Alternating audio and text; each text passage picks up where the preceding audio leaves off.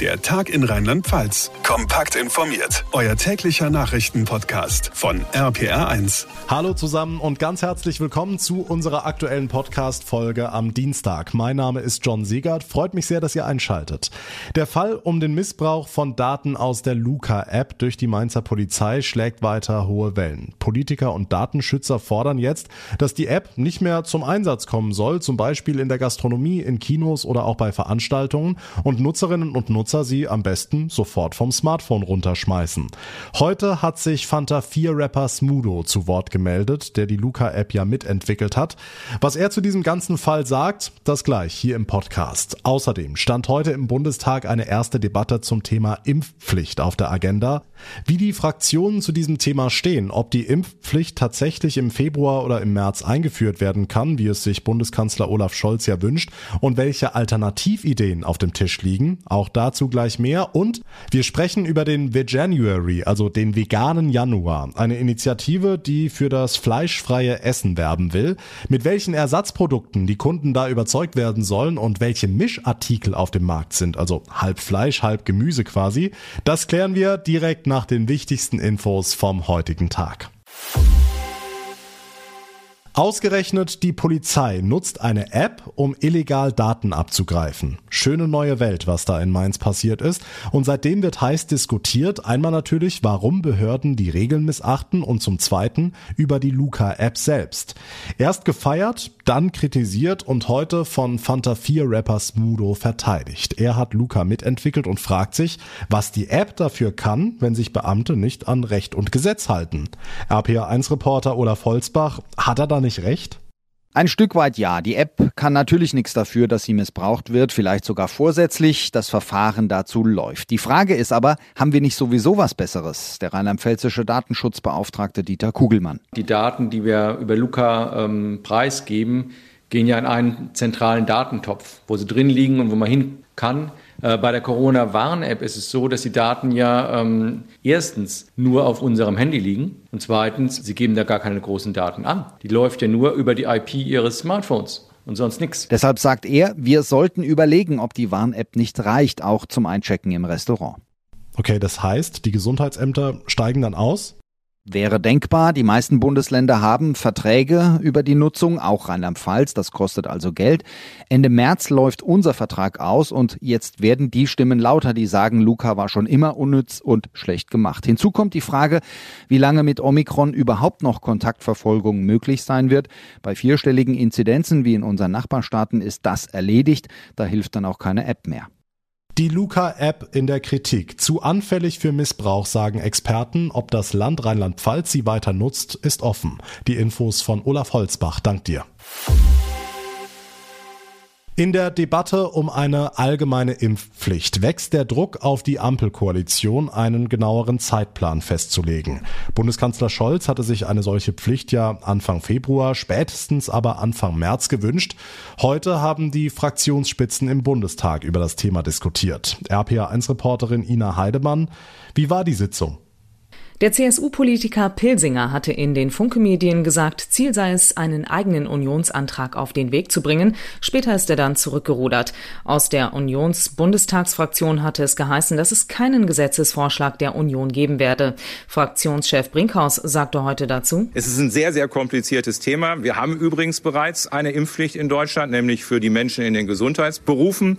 Und inwieweit man diese Impfpflicht jetzt äh, so ausweitet, da sind viele Fragen zu beantworten. Gegen die aktuelle Omikron-Welle kann eine Impfpflicht ohnehin nichts ausrichten. Die Weltgesundheitsorganisation, die warnt derzeit davor, dass sich in zwei Monaten schon über die Hälfte der Menschen in Europa mit Omikron infiziert haben könnte.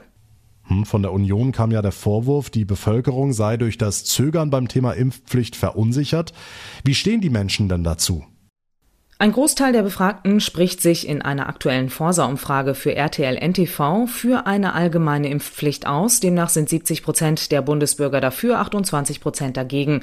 Der Rückhalt ist demnach bei Anhängern der SPD und den Grünen sowie auch von CDU und CSU besonders hoch. FDP-Anhänger, die äußern sich mit 57 Prozent überwiegend negativ gegenüber einer allgemeinen Impfpflicht. Noch höher ist die Ablehnung bei Anhängern der AfD mit 89 Prozent. Okay, und die Gegner der Impfpflicht, wie sehen die die aktuelle Debatte? FDP-Vize Wolfgang Kubicki, der ist gegen eine Pflicht. Er hat sich im ZDF noch einmal gegen die Einführung der allgemeinen Impfpflicht ausgesprochen und auch das Vorgehen aktuell verteidigt. Das ist eine wirklich gravierende Frage, in der wir uns gerade befinden. Es ist wichtig, dass man die Argumente auf den Tisch bringt, sie abwägt und jeder Einzelne seine Entscheidung treffen muss. Entscheidend ist äh, dass äh, das wesentliche Argument, äh, man lässt sich impfen und einem, einem Fremdschutz erreichen, sich als falsch herausgestellt hat. In Spanien können Sie das sehen. Spanien hat eine Impfquote von 90 Prozent, eine Inzidenz von 1600. Kubicki wirbt aber trotzdem dafür, sich impfen zu lassen, zum Selbstschutz vor schweren Verläufen. Hm, jetzt sind ja am vergangenen Freitag neue Corona-Maßnahmen beschlossen worden. Wie sollen die denn umgesetzt werden? Die sind ja nicht überall gleich. Ja, da gibt's in jedem Land kleinere Unterschiede. NRW versucht die Regeln so weit wie möglich einfach zu halten. Wo im Freizeitbereich eine Maske getragen werden kann, gilt 2G, ohne Maske gilt 2G+.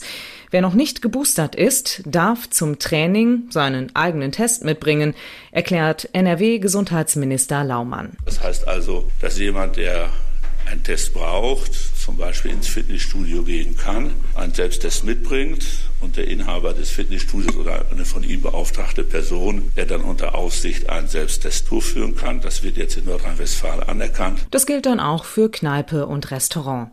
Die aktuellen Infos von Ina Heidemann. Dank dir. Wir wollen heute nochmal hier im Podcast über das Thema Masken sprechen. Nach einer Mail, die uns unsere Hörerin Jacqueline geschickt hat. Darin schreibt sie, ich sehe immer wieder Leute, die diese einfachen OP-Masken mit der weißen Seite nach außen tragen. RPA1 Infochef Jens Baumgart, das ist nicht ganz richtig, ne? Ja, das ist eben keine Geschmacksfrage, sondern die blaue Seite muss nach vorne. Bei manchen ist es auch so ein bisschen türkisgrün. Äh, das muss nach außen. Die andere Seite ist ja mit so einem dünnen Watteflies äh, gepolstert. Das muss nach innen, um mögliche Tröpfchen besser aufzufangen. Noch wichtiger, die Maske muss auch über die Nase gezogen werden. Manche tragen sie ja nur über den Mund. Also das ist Quatsch, weil wir ja auch durch die Nase atmen, logischerweise. Und noch schöner äh, ist übers Kinn. Also habe ich auch schon ein paar Mal gesehen. Jetzt gab es ja in den letzten Tagen eine klare Ansage aus der Politik, Jens, dass wir auf diese OP-Masken ganz verzichten sollten.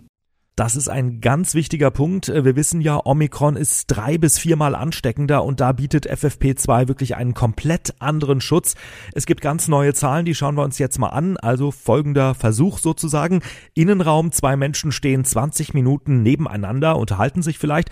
Ohne Maske 100% Ansteckungsgefahr. Mit FFP2-Maske ist das Ansteckungsrisiko bei nur noch 0,1%, also wirklich ein Riesenunterschied. Und die einfachen OP-Masken, naja, die liegen im besten Fall, wirklich im besten Fall bei etwa 10 Prozent. Okay, das heißt, mal schnell den Taschenrechner rausgeholt, FFP2-Masken sind ungefähr 100 mal besser. Genau, und das ist eben das, äh, was wir selbst tun können, tagtäglich gegen eine Ansteckung mit Omikron. Ich weiß, wenn man auf der Arbeit ist, vielleicht acht Stunden Maske tragen muss, dann ist FFP2 nicht schön. Da ist die OP-Maske deutlich angenehmer. Aber für den kurzen Einkauf, für den Gang zur Post, im Bus oder in der Bahn, da ist FFP2 wirklich viel effektiver. Wichtig ist, die Maske muss richtig eng ansitzen, sonst bringt das Ganze nicht allzu viel. Neue Studien zeigen, FFP2-Masken sind deutlich besser als einfache OP-Masken und schützen auch vor Omikron. Die Infos von Jens Baumgart. Ganz anderes Thema. Jeden Tag warten sehr viele Menschen auf der ganzen Welt auf ein Spenderorgan, das ihnen das Leben rettet, aber es gibt einfach zu wenige davon.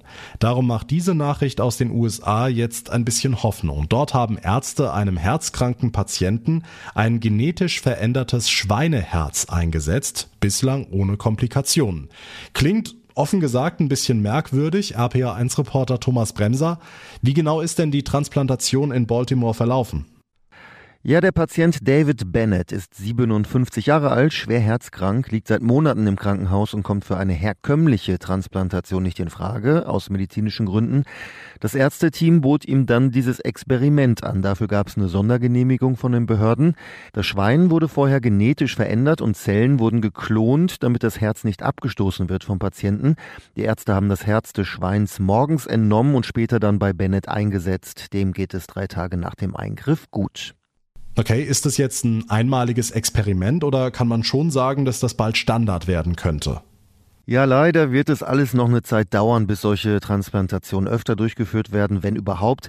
Denn natürlich wird jetzt der Patient in den USA erstmal regelmäßig untersucht, wie er zurechtkommt mit dem neuen Herz, ob äh, sich sein Zustand bessert oder wieder verschlechtert.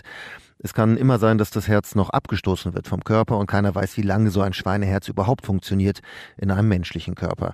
Die Mediziner in Maryland sind jedenfalls optimistisch und sprechen von einer bahnbrechenden OP. Unglaublich. Thomas Bremser mit den Infos. Dank dir. Was ist sonst heute wichtig? Das fasst euch jetzt Noah Theis aus der RPA1 Nachrichtenredaktion in unserem Kurzblog zusammen. Deutschland wird seine Klimaschutzziele deutlich verfehlen, wenn wir so weitermachen wie bisher. Das hat Klimaschutzminister Habeck heute in einer Pressekonferenz erklärt.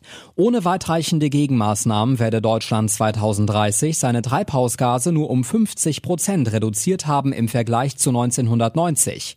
Geplant sind aber 65 Prozent. RPA1-Reporter Uli Reitinger. Habeck will, dass bis 2030 80 Prozent des Stroms mit erneuerbaren Energien erzeugt werden.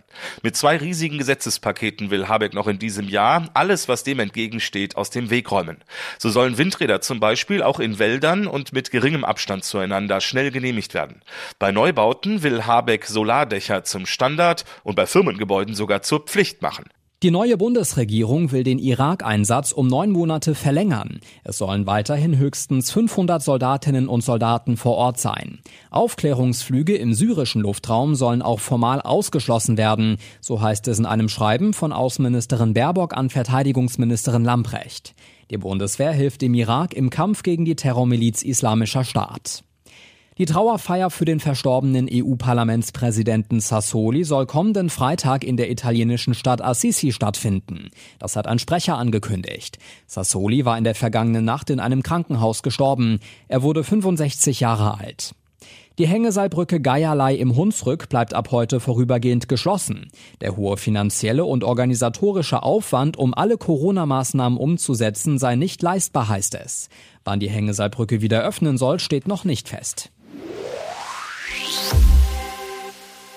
Der sogenannte Veganuary macht seit Jahren die Runde, also der vegane Januar. Eine Initiative, die dafür wirbt, auf tierische Produkte, insbesondere Fleisch, zu verzichten. Wer sich nicht ganz vom Fleisch lösen will, kann es ja mal mit einer Mischung probieren aus Fleisch und Gemüse. Davon gibt's jetzt mehrere Produkte bei Discountern wie Aldi oder Lidl, zum Beispiel Wiener Würstchen mit Karotte. Dazu nochmal RPA1-Reporter Thomas Bremser. Thomas, Wiener Würstchen mit Karotten oder aus Karotten? Wie kann ich mir das Produkt vorstellen? Ja, das ist eine Mischung. Also der größere Teil besteht aus Hähnchen, 20 Prozent aber auch aus Möhren. Also eine echte Fleisch-Gemüse-Mischung, wenn du so willst. Das gilt auch zum Beispiel für Hackfleisch. Das besteht aus Rind und der Jackfrucht. Das ist eine Frucht, die immer wieder als Fleischersatz gilt. Und mit diesen Produkten wollen Discounter Menschen erreichen, die vielleicht weniger Fleisch essen, aber nicht ganz drauf verzichten wollen. Hm, also quasi ein Kompromiss. Ist es denn ein fauler Kompromiss oder eine echte Alternative? Ja, das kommt sicher darauf an, wen du fragst. Also einige Veganer und Vegetarier sagen vermutlich, das reicht nicht, denn Tiere sterben dafür ja immer noch für diese Hybridprodukte. Das stimmt. Andere sagen immerhin. Wir sollen ja den Fleischkonsum reduzieren. Die Deutsche Gesellschaft für Ernährung empfiehlt pro Woche maximal 300 bis 600 Gramm Fleisch und Wurst. Da liegen wir im Schnitt deutlich drüber. Also das wäre ein erster Schritt, weniger Fleisch zu essen. Okay, und dann natürlich die wichtigste Frage. Schmeckt es denn auch? Ja, das äh, muss man dann wirklich selbst entscheiden. Also ich finde, man merkt bei vielen Produkten gar keinen bis kaum einen Unterschied. Ähm, das geht mir auch so bei Fleischersatzprodukten. Also das panierte Schnitzel oder die Nuggets schmecken mir besser als die kleinen Würstchen. Andere mögen nichts davon. Also ich würde sagen, einfach mal probieren. Jetzt im Januar ist ja ein guter Monat, mal äh, Sachen zu testen. Ja, und ausprobieren kann man das ja mal. Dankeschön, Thomas Bremser.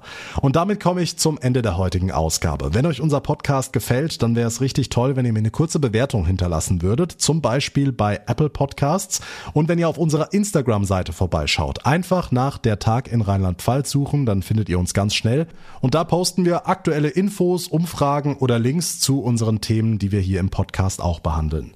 Mein Name ist John Segert. Ich bedanke mich ganz herzlich für eure Aufmerksamkeit, für euer Interesse Adresse. Wir hören uns dann morgen Nachmittag in der nächsten Folge wieder. Bis dahin eine gute Zeit und vor allem bleibt gesund. Der Tag in Rheinland-Pfalz, das Infomagazin, täglich auch bei RPR1. Jetzt abonnieren.